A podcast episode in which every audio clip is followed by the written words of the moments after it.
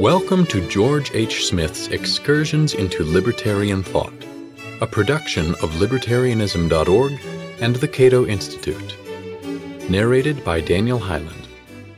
A gossipy interlude George Eliot, Herbert Spencer, and John Chapman, Part 2. Smith criticizes an influential book by Mark Francis, Herbert Spencer, and the Invention of Modern Life. In Return to Yesterday, 1932, the English writer, critic, and editor Ford Madox Ford recounted his first meeting with Henry James. The young Ford, who felt something like awe in the presence of the great writer, had lunch with James, after which James let himself go in a singularly vivid display for the persons rather than the works of my family's circle. James especially disliked William Rossetti, Ford's uncle, whom he called an incredible bore. To illustrate his point, James told a story that Rossetti had told him about Herbert Spencer and George Eliot, a story that Rossetti claimed to have heard years earlier from an English bureaucrat. Rossetti had once heard the secretary to the Inland Revenue recount how he had seen George Eliot proposed to by Herbert Spencer on the leads of the terrace at Somerset House. The Inland Revenue headquarters is housed in that building, and the philosopher and the novelist were permitted by the authorities there to walk as a special privilege. In fact, John Chapman, a friend of both Spencer and Eliot, had a key to the Somerset House, and that's how the couple gained access to the terrace where, in 1852, they frequently took long walks. But let's continue with the story.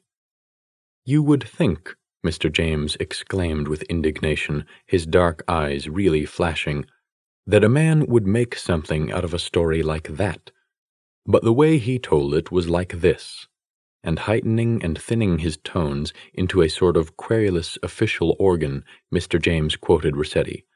I have, as a matter of fact, frequently meditated on the motives which induced the lady's refusal of one so distinguished and after mature consideration, I have arrived at the conclusion that although Mr. Spencer with correctness went down upon one knee and grasped the lady's hand, he completely omitted the ceremony of removing his high hat, a proceeding which her sense of the occasion might have demanded.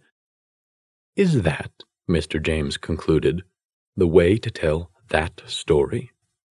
Here we have a bit of gossip about Herbert Spencer and Marian Evans only later did she call herself George Eliot, that was being told long after both had died, a story that had passed from a supposed eyewitness to William Rossetti, to Henry James, to Ford Madox Ford, and from Ford to his readers. Henry James, who appreciated the significance of this juicy tidbit, could not abide the ponderous and pretentious manner in which Rossetti told the story but the story itself illustrates the curiosity of many people about the exact nature of the relationship between Herbert and Marian. The notion that Marian would have refused a marriage proposal from Herbert because he failed to remove his hat is, of course, preposterous. A more credible explanation would be Marian's well known opposition to marriage, a position that was fairly common among her circle of Victorian freethinkers. But the account of the marriage proposal is itself almost certainly bogus. If anything, it reverses the roles of Herbert and Marian. Judging from Marian's letters, it is reasonable to speculate that she loved Herbert and wanted more than a friendship, but Herbert did not reciprocate her feelings. This, at least, is the standard account found in most biographies of Herbert Spencer and George Eliot as well as in biographies of G. H. Lewes, a member of the Chapman Circle, and Spencer's close friend who, though married to Agnes Jervis, lived with Marian from 1852 until his death in 1878. However, that relationship, a scandal of major proportions, is beyond the scope of our present gossipy account. I may get to it later. Mark Francis, in his major work Herbert Spencer and the Invention of Modern Life, Cornell University Press, 2007, page 57, disagrees with the standard story. The most important way in which an autobiography was doctored by Spencer was in his concealment of his love affair with and courtship of Eliot. This supposed concealment provides Francis with abundant fodder for explaining Spencer's psychology. The encounter with Eliot forced him to recognize his own failure in masculinity by confronting him with a woman who seemingly possessed every one of the personalized and curious collection of feminine virtues on which he had mused when imagining his ideal woman. From his perspective, she was without flaw, yet when faced with perfection in a woman who truly loved him, he could feel no passion but only emptiness and pain. During their affair, he suffered for many months, feeling uncomfortable with his own unresponsiveness, then he took his true love and fobbed her off on his friend, the notoriously sensual and libidinous G. H. Lewes. After such a display of pusillanimity and sexual indecision, Spencer had no choice but to resign himself to being a recluse. His failure to love was the only adult tragedy of his life, and it was one that he was determined to hide he had no choice in this, as he lacked the literary genius that he believed was necessary to transfigure artistically either the passions or the coldness that, he knew, was their substitute inside him. If he had been a poet, he might have made his failure to love into an aesthetically satisfying tragedy. However, in the absence of such talent, concealment was the only option. Obvious psychobabble aside, Francis speaks repeatedly of the love affair between Spencer and Eliot, and he refers to Eliot as Spencer's lover. He claims that the affair lasted through the summer of 1852 and then through the autumn and into the beginning of 1853. Given the assurance with which Francis makes his revisionist assertions, curious readers may wonder why, in the introduction to his book, page 7, Francis says the following Spencer's life was unusual. He had no children, nor did he ever possess a wife or mistress. It is probable that he also died a virgin. Perhaps Francis meant that Spencer was unable to perform sexually with Marian, however much he tried, so this probably left him a virgin. Shortly before his comment about Spencer qua probable virgin, and after his assertion that Spencer believed that his unhappiness was caused by his Christian upbringing, a remarkable allegation that is new to me, Francis asserts that Spencer plunged into an alienation that he could not fulfill by his success as a writer, and that Spencer's adult experiences reinforced his sense of inadequacy. His sole romantic adventure, an attempt to love George Eliot, produced the bitter lesson that happiness was an instinctive satisfaction, a condition from which he was excluded because of his inability to follow his feelings. Emphasis mine. I suppose we could interpret the word attempt as an indication of sexual impotence, as we could interpret other comments by Francis about Spencer's failure to love Eliot, but that doesn't seem to be his meaning.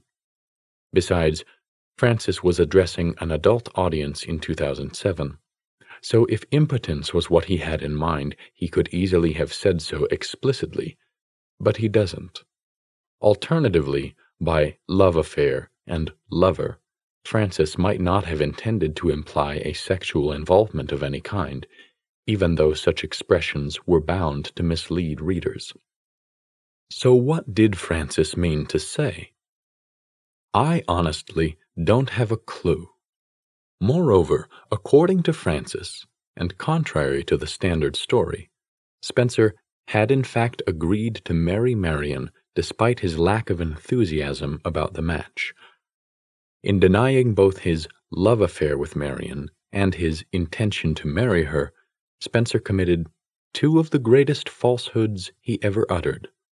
Francis, page 60, explains the source of his information as follows The true story of Spencer's relationship with George Eliot is contained in a series of unpublished and partly published letters that were concealed by his official biographer, Duncan, and subsequently in 1935 deposited in the British Museum by the Spencer trustees, with instructions that they were not to be made public for 50 years.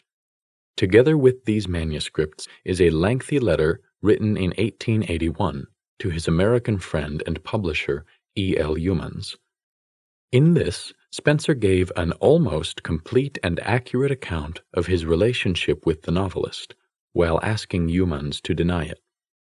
Although I have not seen the unpublished letters mentioned and cited by Francis, in most cases I would accept the word of a scholar about their content, especially when they are represented as containing straightforward admissions by Spencer about his true relationship with Marian Evans. But if the shoe were on the other foot, and I were the one offering a revisionist account of the Spencer Eliot relationship, I would quote substantial chunks of those unpublished letters to substantiate my claims. But with the exception of some brief remarks that don't prove anything one way or the other, we are left in the dark about the literal content of those unpublished letters. So we must take the word of Mark Francis for what they say. My suspicions about the reliability of Mark Francis, though they might be completely wrong in this case, are not unfounded in my 1981 article, Herbert Spencer's Theory of Causation, I included a lengthy and acerbic comment on an earlier article by Francis, Herbert Spencer and the Myth of Laissez Faire, page 144, note 7. Without repeating my specific charges, suffice it to say that Francis tended to play fast and loose with sources and after checking a handful of citations in Herbert Spencer and the Invention of Modern Life, my skepticism remains as strong as ever. Here are two flagrant examples. In the last passage I quoted from Francis, he mentions a letter that Spencer wrote to his American friend E. L. Youmans. This concerned the biography that J. W. Cross, who married Marian after the death of G. H. Lewes, was writing about George Eliot. After Spencer became aware of rumors that he had been in love with Eliot, he urged Cross to insert a note in his biography stating that these rumors were untrue. Now, according to Francis, who cites the published, if incomplete, letter to Youmans, Spencer was concerned that Cross would spread truthful rumors about him. He therefore bullied Cross into inserting a disingenuous note denying them. Francis also tells us that Spencer asked Youmans to deny rumors that Spencer himself admitted were true. People who read the letter in question for themselves will easily see the unreliability of Francis's account. Spencer did not admit the truth of the rumors and then ask Youmans to lie for him. On the contrary, Spencer insisted that the rumors were utterly unfounded, and that he simply wanted Cross to correct such absurd misstatements as those which you, Youmans, told me were current in America. The accurate explanation given by Spencer's official biographer, David Duncan, directly contradicts the bizarre account given by Mark Francis. The death of George Eliot in December 1880 revived the rumors, already heard occasionally in this country and frequently in the United States, that Spencer had been in love with her. These stories had for years caused him great annoyance. Feeling that he could not himself do anything to contradict these absolutely untrue statements, he laid the matter in strict confidence before his friends, Professors Huxley and Tyndall. Mr. Potter and Dr. Youmans, in order that they, knowing the facts, should, if the rumor were repeated in their hearing, privately contradict it leaving such private contradiction to have what effect it might in checking its further circulation. Those readers who think I am being unfair to Mark Francis, after all, even the best scholars make mistakes from time to time, should consider another one of his claims and the source he cites to support it. As usual, Francis wishes to make a psychological point about Spencer in this case to show how Spencer's failure to reproduce himself spilled into his other thoughts. Spencer occasionally compared his books and ideas to children, and so, Francis informs us, did George Eliot. Never mind that this metaphor, which appears in Plato's Symposium, in John Milton's Areopagitica, and in countless other works, is one of the most hackneyed metaphors in the history of literature. No, never mind any of this, for Mark Francis, page 57, uses his remarkable psychoanalytic powers to explain its deep significance for Spencer and Eliot. Spencer shared with his lover, the novelist George Eliot, the image that literary works were authors' children. Both writers were childless, and the use of this metaphor purloined the maternal roles of their old friends, while at the same time fending off loneliness. Their claim to have given birth is especially parasitic and selfish when it is considered that both used it when writing to old acquaintances who lived in obscurity, while they themselves basked in the warmth of public praise. To illustrate his point, Francis refers to a letter that Spencer pathetically wrote to one of his woman friends, Mrs. Octavius Smith. Francis then quotes part, but only part, of this letter. As with parents, it ultimately becomes the chief object of life to rear their children and put them forward prosperously in the world. So, as an author's life advances, the almost exclusive object of anxiety becomes the fulfillment of his literary aims, the rearing of the progeny of the brain. What is so pathetic about this passage? Francis explains The unpleasant part of Spencer's letter to Mrs. Smith can only be savored fully if it is recognized as an attempt to elicit sympathy from an elderly widow whose life had been bound up with her family and who was grieving the death of her husband. Spencer's abiding sense of failure drove him to write such self pitying letters. Now let's take a look at the complete text of Spencer's letter to Mrs. Smith, that pathetic and self pitying letter in which Spencer displayed insensitivity to a grieving widow, according to Mark Francis. But first, some context. In 1877, Mrs. Octavius Smith invited Spencer to stay at her estate, Ardtornish, in the Scottish Highlands. After vacationing there for a month, Spencer wrote Mrs. Smith a note of thanks. To Mrs. Smith, London, 17th September, 1877. I may say that I think I am stronger than I have been since this time last year. Thanks in great measure, and I think chiefly, to Ardtornish and all its pleasures, indoor and outdoor. Again, I have to thank you for many happy days in addition to those enjoyed in years gone by. Should any one hereafter use the materials of a biographical kind which will be left behind me, he will probably find clear enough evidence that the most of the happiest days of my life have been spent at Ardtornish, and not only in respect of pleasure and health, but as a consequence in respect of working power, I feel my indebtedness. As with parents, it ultimately becomes the chief object of life to rear their children and put them forward prosperously in the world.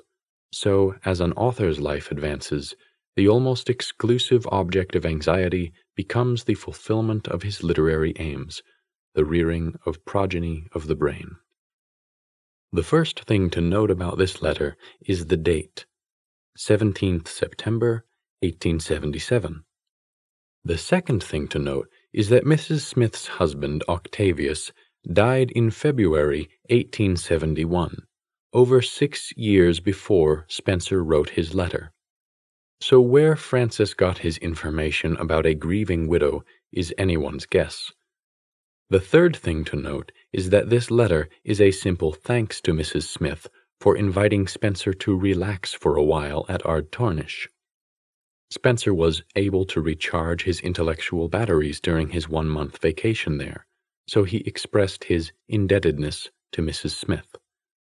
So, how did Mark Francis arrive at his twisted interpretation of Spencer's innocent, cordial letter to Mrs. Smith?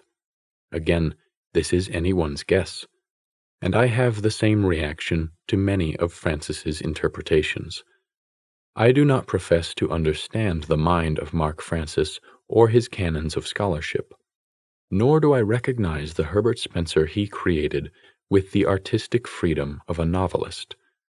Perhaps the explanation lies in Francis's highly peculiar claim, page 20, that Spencer's autobiography is actually an exercise in ironic self mockery in which historic detail was manipulated the better to illustrate artistic and political metaphor. Perhaps this perspective encouraged Francis to emulate Spencer and write his own book in which historic detail was manipulated. In any case, Herbert Spencer and the Invention of Modern Life should be read with extreme caution, even in matters of gossip. Thank you for listening to Excursions. To learn more about libertarian philosophy and history, visit www.libertarianism.org.